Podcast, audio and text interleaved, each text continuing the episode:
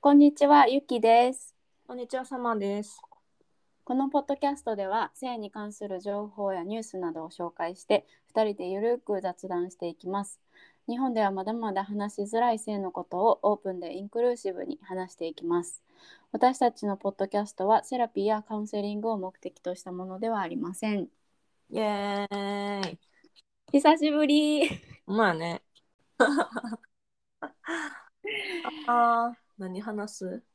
な、ねな、言ってたのはうん。性教育、受けてきた性教育の話とうん。Tinder とか出会い系アプリうん。をどういう風に使ってるかみたいな。うん。見よっか、もうこの場で。うーん。Tinder にする？出会い系アプリにする？あ OK。じゃあ、これまでの出会い系アプリ使ってきた経験、経験について話そうか？うん。OK。何使ってきたやろ？私でもメインはやっぱりなんかもう出会い系アプリといえば、うん。あ、Tinder ですよねってなっちゃう。あ、本当？うん。でも、あれよね、ユーザー数一番多いのは確かに Tinder やけど、うん。そのまず一つ Tinder ってさもうなんか使う人の目的が結構そののもう性的なパートナーつまりもう性行為を求める人っていうのが結構偏ってない？うん。はい確かになんかワンタイムだけっていうか、こう、そうただやりもくみたいな感じよね。まあでもそのなんていうのそもそもユーザー数が多いからもっといろんなバリエーションは Tinder の方にあるかもしらんけどうん。なんやろ流れが決まってる感じがする。っていうかその私言わなあかんねんけど Tinder のアカウントブロックされたんよね。え？あ言わんかったっけ？あの、うなんか知らんけど多分自分のプロフィールに自称フェミニストって書いたらそれでレポート多分何回かされたんやと思う。えー、その他のユーザーの人にってこと？そう。で私知り合いのその SNS っていうか Facebook で働いてる友達に聞いたら実は Tinder のアカウントってレポートめちゃくちゃしやすいらしくって。多分。でもレポートするってすぐに出てくる気がするタブが。確かに。そうそうそう。そう。で何人かがレポートしたらもうそのアカウントブロックあー人数が決まってんねや。何人でブロックみたいな？いやなんかそこは分からんけどその人数がかなり少ないような気がする。その場合によって変わるかもしらんけど、うーん。そうなんや。そうやね。だから私のアカウントは永遠に使えない。えでもさそれってまあいわゆるもう一もう一個別アカを作れば登録はできるんじゃなくて？そうね。確かに。それはある。私 Tinder 消しちゃったな。消しちゃった？今アプリ見てんねんけどさ。うん。あ Tinder あるまだ。でも使ってたアプリとしては何があるの？えなんかえまずその自分がどうやって使い始めたから話を言うとうん。なんか大学に通ってた時に若干研究鬱っぽくなっちゃってでうわもう研究研究みたいな感じっていうかそのすごくそこにのめり込んでたからもうそこしか見てないみたいななっちゃってうん。で人とのつながりもすごくこう偏りがあるっていうか もうちょっとこうネットワークを広げてその研究研究みたいな陰生活になったらあかんようにしななっていうふうに思ってほんでなんやろ。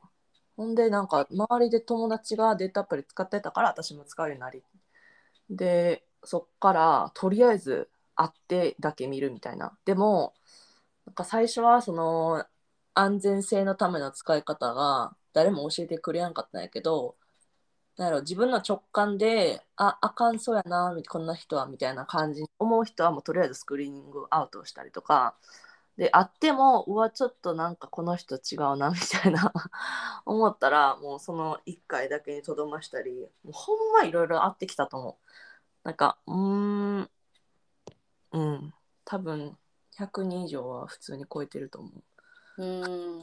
じゃあサマーの中でそうのん。使いながら自分のなんかルールができてきたみたいな感じ？そうね。例えば人に会おうってなったら、なんか大体会いましょうって相手が言ってくる時の理由は、会った方がお互いのこと知りやすいでしょとか言われるねん。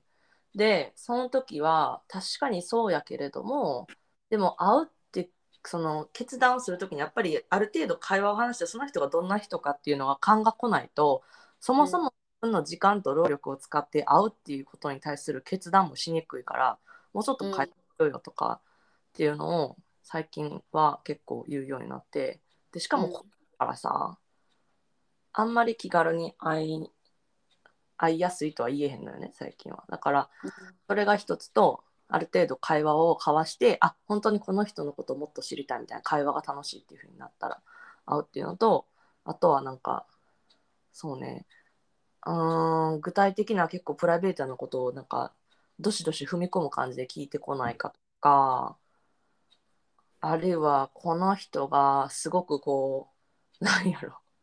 なんかオラオラ系じゃなかったりするっていうのをちゃんと 観察したりとか。うん、うーんとなんかさうん。私使ってたアプリとしては Tinder と Bumble と OKCupid やねんけどあ同じ同じ。バンブルはさあのいわゆる女性っていう風に登録した人からうん。話しかけないとあかんやん。うんうんで私話しかけ方がさうん。全然わからんわと思って。でなんか普通にもう「元気?」みたいな「どう？うん。今日今日の一日どうでしたか?」みたいな感じかうん。らスタートするんやけど。うん。でもなんか人によってはなんか私の友達とかはなんかうん。あなたがもしカップケーキやったらうん。どんなフレーバーですか？みたいな。なんかそういうちょっと香りネタの質問をしてなんか相手がどういうふうに面白く返してくるかを見るなんかヒューマー 面白さチェックから入るみたいな人もおったりして。でも私そんな質問されたらうん。なんかえ無理ってなるもうすでに。あ最初の最初の入り方で？そうそう。だから私的にはね個人的にはもう普通にさ「How are you?」みたいな感じで始めてくれるのが嬉しいの。わかるわかでる。うんそうそう。でなんかでもすごいなんか Tinder とかもさこんな感じで質問送ってみましょうみたいな例文出してきたりするやん Tinder 側から。え。そうなんや。へえ。そうなんかあのこれこれをのせっかくマッチしたのにこれを流したら会話のチャンスが減っちゃうよなんかこんな風に質問してみようみたいな。あそう notification。そっか使ってないから知らんかったわそういう風に変わってるのがそう。でなんかその質問とかもなんやっけななんかなんていうのザなんていうのこう普通の質問みたいななんていうの兄弟いますかとかこう趣味は何ですかとかじゃなくってなんかちょっと違うアングルの感じなんよね。なんかそうそう。えその感じはちょっと分からへんなと思ったけどなんかやっぱりこっち。なくてよくない？でもなんてなんて？えまあじ自分の送り方で悩んでるのはそこまで悩まなくてもよくない？その他の人がそうであっても自分は「はい」とか「How are you?」とか。そうそう。でもちょっとなんかあそれが標準なのって思ったりはした。あ。なんかちょっとこうユニークな質問をした方がいいのか？みたいな。じゃないとこう面白くない人って思われるのか？みたいな心配はあった。うんあれなんちゃうちょっとユキは他の人はこれを普通だと思うかどうかっていうのを気にしすぎなんちゃう？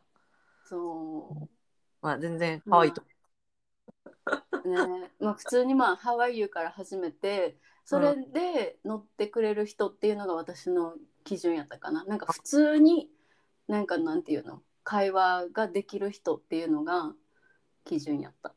私はかその人にそこまで特徴がなければ「はい」って言うねんけどあなんか「えこの人めっちゃなんか素敵な人やのにマッチしてくれた」って思ったら「Hey thanks for the match」とか言ったりとか「マッチありがとう」うん。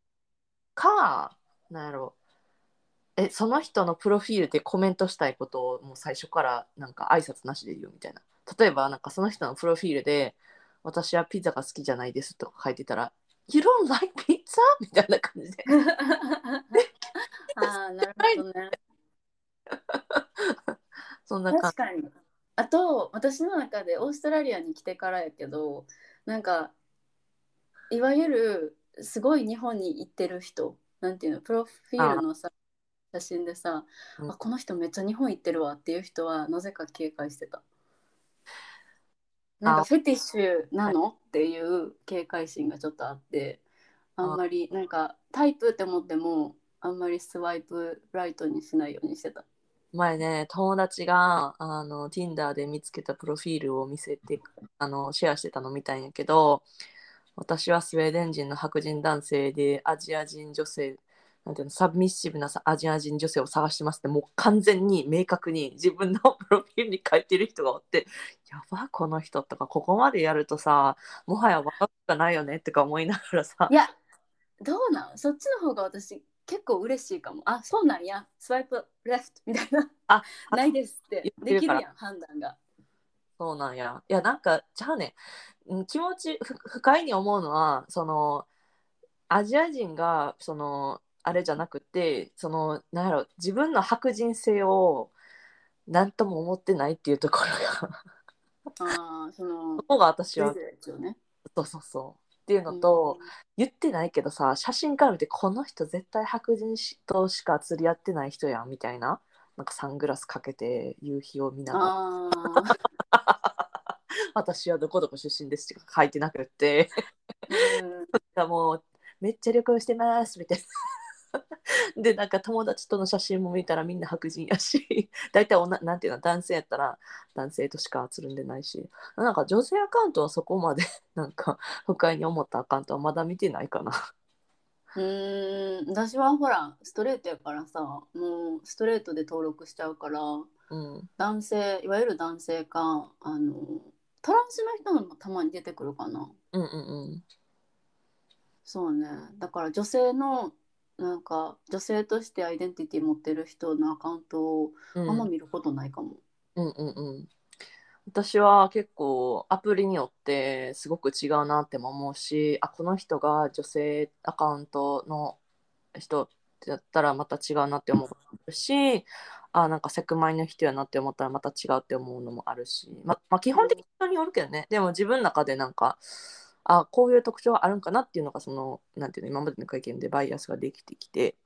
うん。例えばなんか女性の人とマッチしてもなかなか会話続きにくいみたいな 個人的に思ってるバイアスやったりとか、あ、そうなん、うん。うん、なんで女性の人とは会話続きにくいと思う？あーなんでやろう。自分も知りたいな。うーん。どうなんやろ。う逆になんでか思う人のその持論を聞きたい。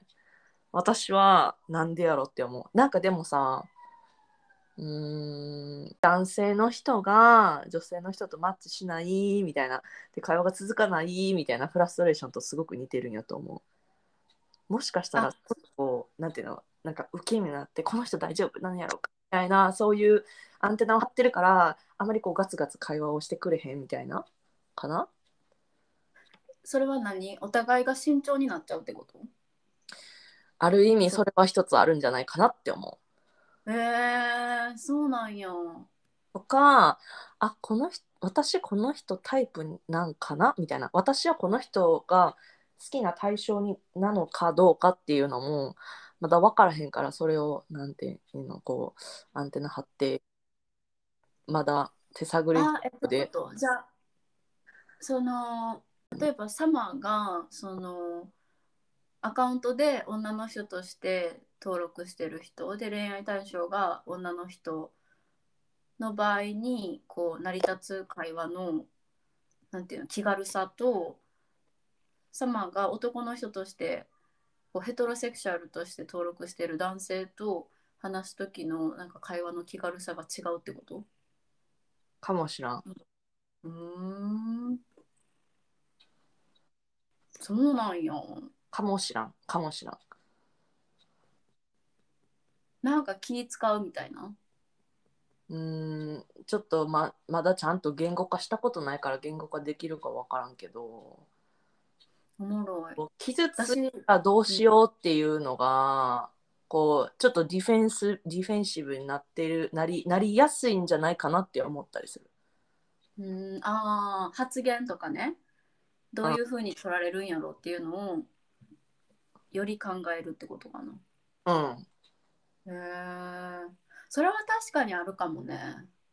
私、女性は恋愛対象じゃないけど、あの、女性と話すときは確かに、今日例えばそのその人のなんていうの？あの役割でさお母さんにすでになってる人とかあの、まあ、特にいややっぱり気使うよね。なんかお母さんしてる人って結構子育てに敏感やったり、うん。こう自分のやり方こうで合ってるんかなっていう悩みつつもうん。でやってる人とかが多いからさ特に1人目産んだばっかりの人とか。だからなんかそれをこう否定しないようにでもどういうふうに言ったらうんなんていうの、協力的でサポーティブになれるかしらっていうのは確かに考えるから。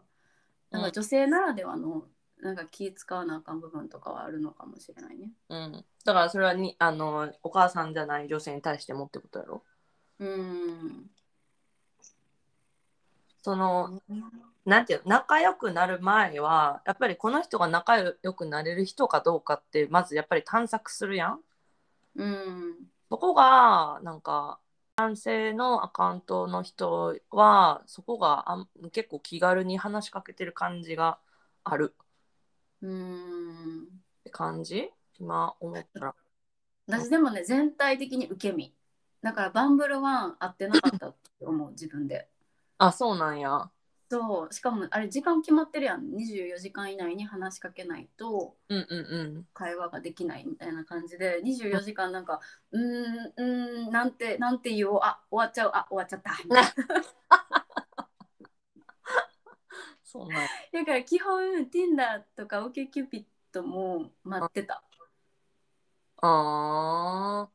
そうなんかねそれも一つ難しい点やと思う。その女性からの返事が結構遅い、分から積極的ならなあかんなって思った、ああなるほどね。うん、でなんか、うん、男性みんなじゃないけど男性アカウントになってる人は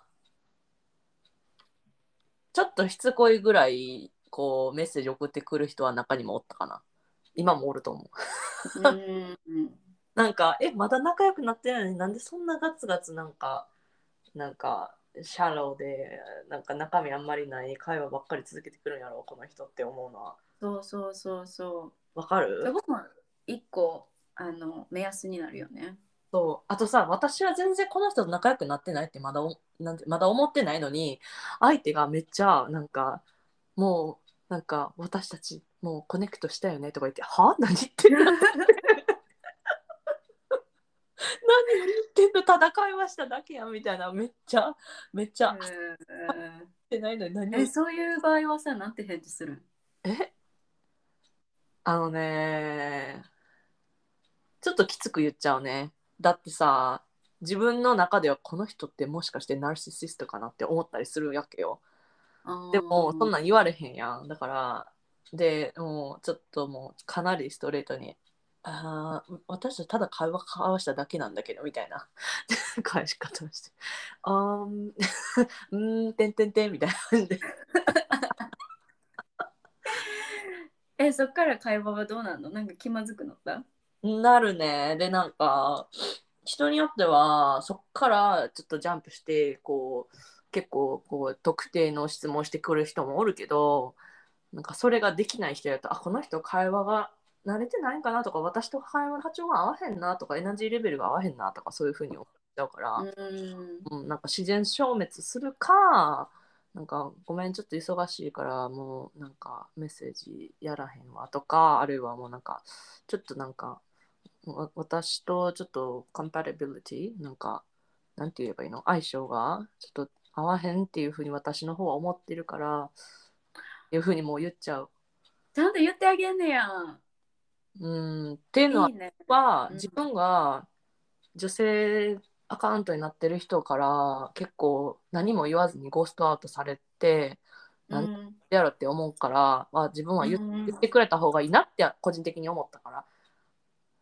でもまあ人によってはこの流れだと別に自然消滅していいかなって思う人もいるからうん。それもあるしわかる。私あのの中での個人的なルールとしては会ってなかったらゴースティングしてもいいけど一回でも会ってたら、なんか理由言ってほしいなっていうのはあるかも。うん確かに。私もそれをはっきりしてる言ってるかも。あったら。うん。うん。でなんか言ってくれた時はあなんかなんていうの？落ち込むっていうかなるほどみたいな、うん。そっかそっかってまだなるかな。でもさ利用相手傷つけてしまうから悩まへん言い方うーん。なんやろう。私でもゴースティング、ゴーストされた時の方がめっちゃ傷ついた。なんか私の中ですごい好きになりかけてた人やったから、え、なんでみたいな、なんかしたっていう、なんていうの、メッセージにも答えてくれなくって、そっちの方が傷ついてたし、またなんか考えてしまう、その時のことを。うんうんうんけど、一回、その、一回会ってお茶して、うんなんか多分お互いは微妙やなって思ったんかなで相手から「うーんあんまり合わんかった気がする」って言われて多分同じ気持ちだったから「あありがとう言ってくれて」みたいな。うーんってなってそっちの方が結構すっきりした思い出があるかな。どんな理由をこうどどういう分かりやすさで言ってきてくれた？えー、なんて言われたか分かれへんな。もう覚えてないかも。あでもくらいうん。一回お茶してコーヒー飲みに行ってうん。あんまり会話が弾まなかったはいはいはい。し、うん。で私もなんかすごい相手に合わせちゃってるみたいなうんうんうん。感じになって、多分あっちもそれを感じたんやと思うのね。うんうんうん。うんだからなんていうのそんなにこれっていうはっきりとした理由はないけど、けどなんかうーん会えへんねみたいなこう感覚うん。を伝えてくれたって感じ。うーん。それを分かりやすくつく言ってくれたから多分気にならないほど記憶に残ってないんやと思う。うん。私が最近あ、う。ん、私が最近会った人はそのとてもいい人だった。ただ会話も全部良かったで相手もなんか会いたいって思ってるかだただその求めてるのが相手はもう完全にその体の関係でしか探してないっていう風にはっきり言っててあでも私はもうちょっとこう感情的なつながりモーションのコネクションを、うん、自分は今探しててって言ったらその後なんか自分はそれでもいいよって言ってくれて多分すごくだから合わせてくれた言い方やったよね。でそれに対して、ああこれはなんかでもなんか合わないって微妙なことを言いづらいなってなって。うーんめっちゃはっきりじゃなくとても曖昧な感じでちょっと会うのは難しそうってちゃんと理由が言えず。であそれはまだ2人で初めて会う前の会話ってこと？あった。会ってから？会ってからの。うん。いい人やったんやけどうーんなんやろ趣味が合わへんって自分は思ったりとかでも会話っぽかったんやけどね、とかうーんなんやろ。人との距離感の取り方が違うなってすごい思って。うん。でそこが自分は合わへんなって全然違うなって思ったから。うんまで言ったら多分相手傷つけるかもしらんから私が相手を冷たい人って言ってるように捉えてしまうかもしらんからちょっと言う言うのは言いづらいなって思いでちょっと次会うのは難しそうっていう風にめっちゃ遠回しで言ってで、うん、そうなん I can understand って理解するよっていう風に言ってくれてありがとう。うん。いやいいクローザーじゃない？なんか初めて会ってさそんななんていうの？こっちも感覚でしか分かれへんやんね。なんか次会いたいなって思うなんかフィーリングがなかったらなんかそれはそれでなんか理由というかうん、あのねその人は本当にいい人で絶対会う人はいると思うね。ん。うんうん。ででもその人がその私と同じように感じてなかったのね。その人は次会いたいって思ってたのよ。うん。で私はなんかそこら辺もなんていうの？イントゥイションなんか本能的な決断がすごく強くてあ違うなって思ったからそう。うんって思って私今のパートナーとも Tinder で会ったんやけど。ね。何年前やった？2年2年前？2010あもう二年なんや。おめでとう。おーそうなんですよ。でなんかねしっくりきたんよ。そのなんていうの「Hey how are you?」のチャットの会話から。うん。なんかコンスタントにでなんか2人の予定もすごいあってうん。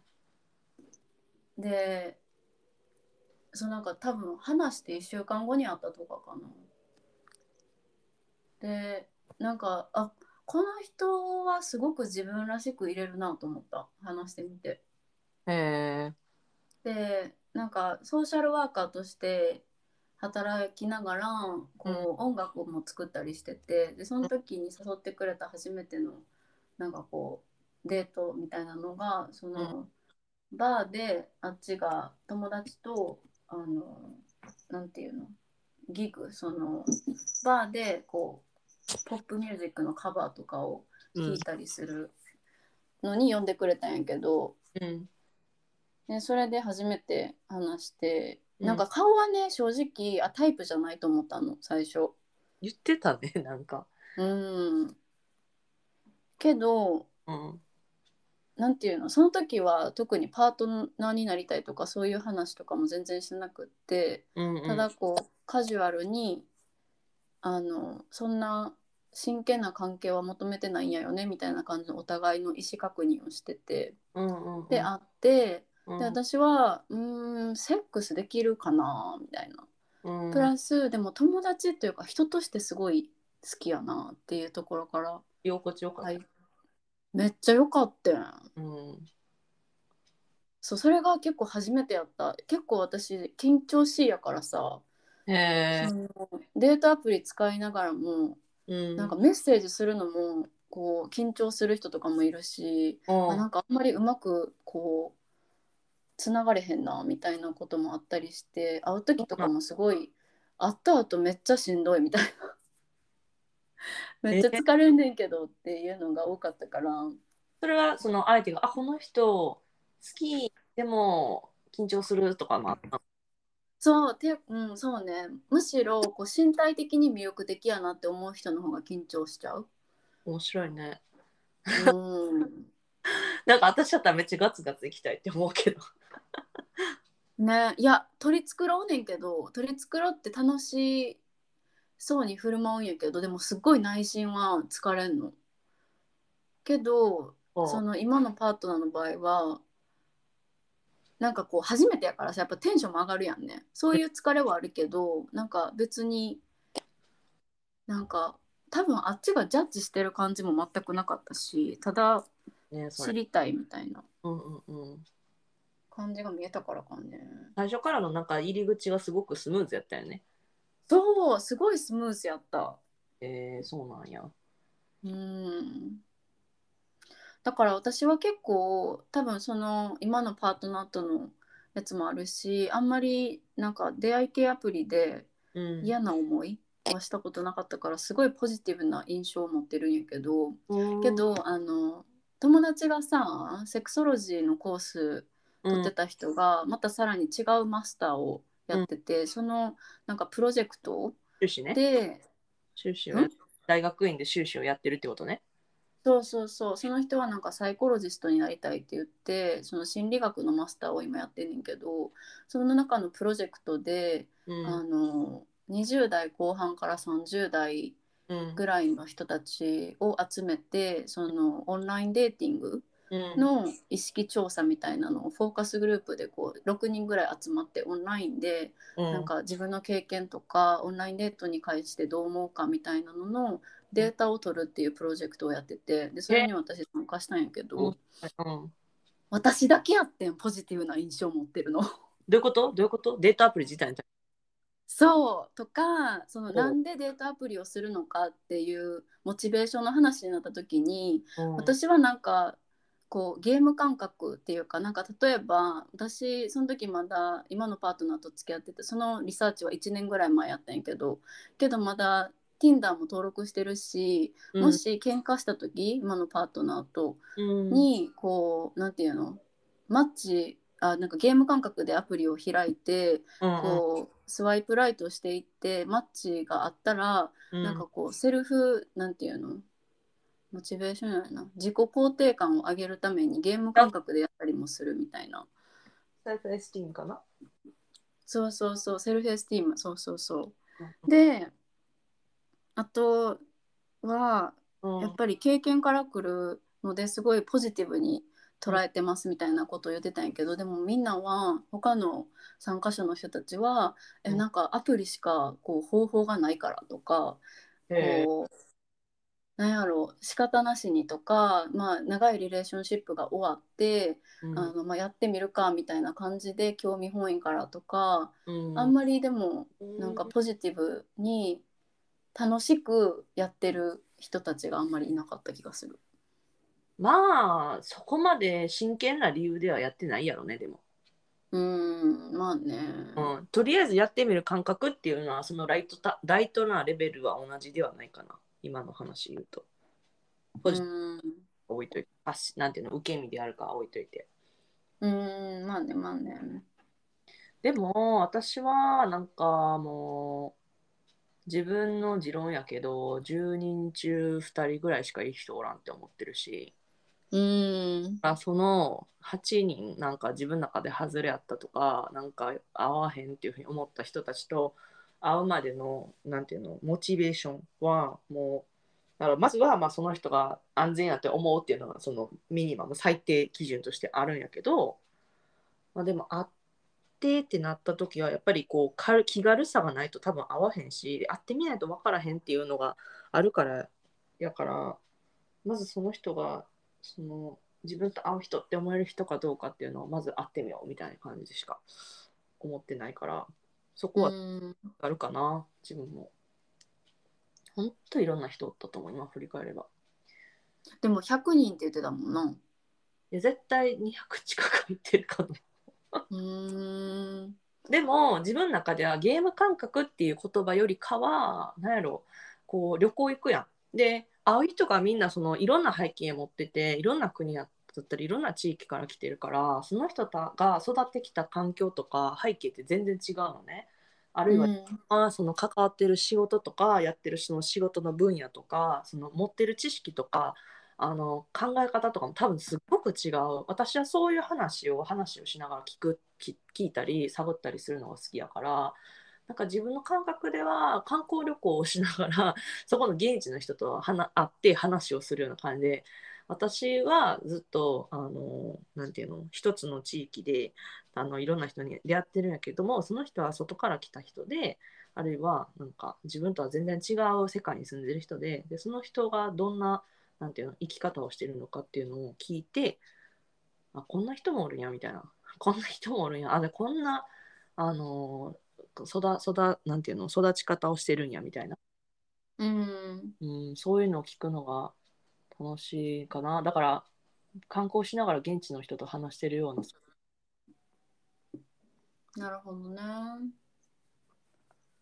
中にはあなんかこんななんやろあー私と全然その家庭が安定してない人がいたりとかうわこんなお坊ちゃんな人がおったんやみたいなとか、うんとかあなんかすごくこうなんていうの？うーん性的に特殊な人やなって思ったりとか、うん、なんかさ沈黙が怖いとかある？何が怖い？沈黙？会話の中の沈黙？実際会った時それともメッセージで？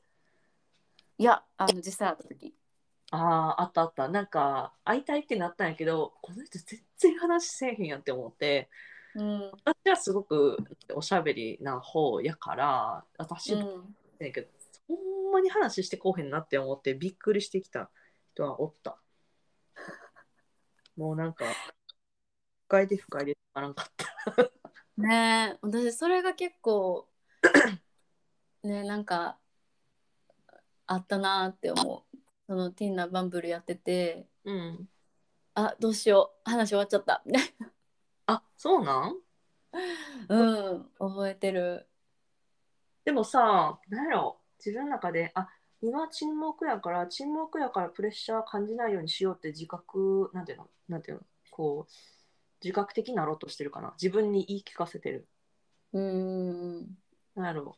たださっき言った人とかはほんまに何も話せえへんから 青なんで来たんって感じやな。そうそうずっとそれ考えて まではやばくないって思った人やったねで。それ以外は会話がたまたま終わってうーんあ何話そうかって思ったりあでもなんか今話さないこの沈黙も楽しもうっていうふうに自分に自分にうんじゃあるその場で。自分ね。それなんかあのセックスポダ財団のトンビも言ってた気がする。あ本当？うん。あのメキシコ行った時さうん。ワズの学会で。うん。あの多分えっ、と WAZ っていうのは世界性の健康学会ですね。うん、はい。でその時一緒にご飯行ったやんね。うん。でなんやろうななんかご飯のレストランの中でどんな話の流れになったか分からんけどなんか沈黙が怖いよねみたいな話そうなんや。をした時に、うん。えなんか沈黙もコミュニケーションの一部でしょ？みたいな。はいはいであなたになんか沈黙があるからって会話の中に。それは別に特になんていうの？どっちのせいとかではなくってみたいな。なんかうんなんかわそうあんまり。わかるけどなんなんでって確かに自分も思うかも。なんやろ。何がわかるかというと,、うん、とこうちょっと失礼な質問してくる人とかなんかちょっと無知からする人とかもおったりするやうんん。なんか なんでそんなん聞くんみたいな。うん。そういう質問してくる人に比べたらずっと沈黙の人はなんで沈黙なんやろっていう風なちょっとこう緊張感とか不安は確かにどちらかといえばその沈黙の方にはあるけれどもでもそこまでプレッシャーを感じる自分はなんでかなって自分は思うのね。うん。でなんとなく自分の中であ沈黙があってはいけないってなどっかで思ってるのかな？なんでそう思ってるんやろなって思ったらなんか沈黙やとなんかおかしいからいやでもそれっておかしくないよねってこう自分で言いかけせてる？なんやけど逆にそのユキの場合は自分の中で沈黙が怖いって思ったらな何がそうさせてるんやとこう思ねそれは多分固定概念じゃない？沈黙まあ初対面やしなんかこう楽しくしないとみたいな多分プレッシャーを自分にかけてるっていうのはあると思う。えだから例えばなんやろ。What, what, what worst thing can happen なんか何最悪何何が起こるの？その沈黙が続いたら。何の最悪な事態が思いなんていうの？あったりするの、いや別に特にないんよ。うん、そのなんていうんやろうね。もちろんそのうーん特に何が起こるっていうわけでもないんやけど、うん。なんかその沈黙がうん。気まずい、うん。なんかこうんうんうん。はいはいはい。うどうしよう相手に気使わせちゃってるかもみたいな。うーん。感じでも仲いい人にはそう感じひんよね。うーん。そうねそうね。だから私結構自分で思うのは、うん。あの多分ねプライベートの自分とパブリックの自分がすごい違うなと思う、うん。だからプライベートのなんていうの私のバウンドリーというかこうソーシャルサークルの中にいる人たちっていうのは、そのジャッジメンタルっていうのをされないっていうふうに思ってるし、うん。バリアというかこうマインドをこうパーンってオープンにしてもうん。大丈夫っていう人たち以外の人にはすごい気張ってると思う。うーんだからそれが多分うん。最初のそのデートに現れてて、そこからこうフォーカスがさそのコンバセーションというよりもその会話の中身とか相手を知るっていうのよりもうん。多分なんかこうちゃんと楽しませないとみたいな。なんかフォーカスがちょっと違ってる。でそういう風になっちゃう人とははいああかんなって思うのこれ以上は多分続かへんなと思うし多分そういう風にならなかったのが今のパートナー？ある意味、ピーパー、ピープルプリーサーの気質やね。なんか人を喜ばせないといけないっていう。そうそうそうなうん多分そんなスキルもないしさ気持ちだけなんやけど そそんなって。それ気持ちだけこう先行しちゃうよね。でそれ は結構今でもあのなんていうの出会いアプリ関係なくこう人とさ職場で初めて会う人とかこう友達の中の友達で初めて会う人とかでも結構いまだに感じてるから、なんかそれはまあそういう性格なんやろうなと思ってなんか受け入れようとは思ってるけど、なんかすごいな私みたいな。そんな緊張するかと思う毎回なんかすごくストレスを感じなくてもいいところにさすごくなんか労力をかけてるような気がする。いやでもそれが私やねんうん多分ここはね変わらないと思う うんそうなんや。私は違うっていうふうに思ったな。もう自分も人を、なんて、ピープルプリーサー、人を喜ばせたいっていう気持ちはあったりするけど、同時に自分も楽しみたいって思う気質がすごく。うん。あ。じゃあだから多分そんなにね友達ができにくいんやと思う。勇気がってこと？そうそう。なんかあの初めて会ってあこの人大丈夫ってクリックする人としかあんまり私心あの開けないのね。うーん。でその判断がすっごい早いの多分私も結構早い方やと思う、どちらかといえば。うーん。そうそう。そっか。そうなんや、だからアプリは使いやすい性格なんやと思う、自分は。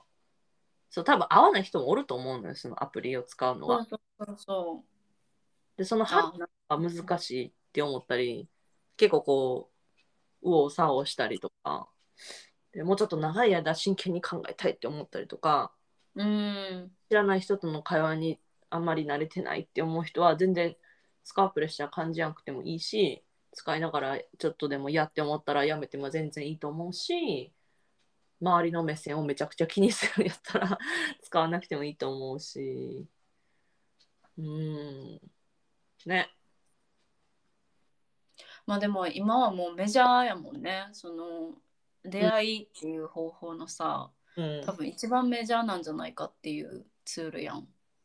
うんあとは日本はツイッターで知らない人との DM でなんか仲良くなったりする人が多いけどね私はそんなツイッター使ってないからインスタも？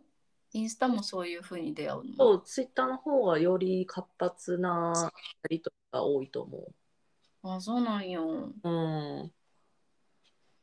でも、やっぱり、なんやろ、え、逆にその、使ったことのない人に対して、その、最低限のその安全性どう確保する？なんか、ティップとかヒントとか言うとしたら。うーんやっぱりその最初のメッセージ段階でうん。どんなメッセージを送ってくるかとかどんな質問をしてくるかでうん。なんていうの？自分が安心できるバウンドリーを超えてこなでも、それがさ、分からん人おるやん。自分が安心できるバウンダリーって、みたいな、そもそも考えてない。考えたことない、みたいでも日常生活でな。うん。なんかさ例えば親とか身近にいる人とかうん家族とか友達とか同僚とかでうん。例えばこういう質問されてすごい嫌やったなとかうんうんうん。っていうのの延長線上じゃない？うん。でプラス知らん人やから、ね。まあでも、そうん、失礼なこと言ってきた人に対してはすぐレッドフレフラッグを出すべきやね、確かうん、でに。うん。そうねで私はその時点でゴーストするかうん。なんかその意図をちょっと聞いてみる？で、聞いてみたらどうなん？か。え大概あでもなんやろうな。あでもちゃんといるよ。こういうふうに思っただけみたいなことを言ってくる。でもどんな質問やったかな。あでもなんか多分アジアのなんかこうポジティブな偏見やった気がする。アジア女性ってこうだよねみたいな。ああ、なるほどね。はいはいはい。なんかそもうそう、う。ん、私うはでなんかうんうん。身体について言ってくるなんかことはちょっと控えひ引くかな。うーん。あーなんか外見についてコメント言ってくる人はちょっとなんかもうちょっとちゃんとした中身のある会話をしてほしいなって思ったりする。うんなんかその時にレッドフラッグよりあこの人に対する印象はなんか今マイナスやったなとか思ったりとか。うん。お。それは言う？えあーその返し方はどうするか？うんその時は、まあ、母、Thank you ってこう紛らわ、なんかはぐらかすとか、あるいは、えっ、と、それがばっかり続くと、うーん、私の外見が好きなんやね、ふふんみたいな感じで言ったりする。あとは私の外見流すけどもうなんかはっきり言うけどなんか悪い感じに返したくないから半分冗談半分ちょっと風刺的な感じで返してる。うん。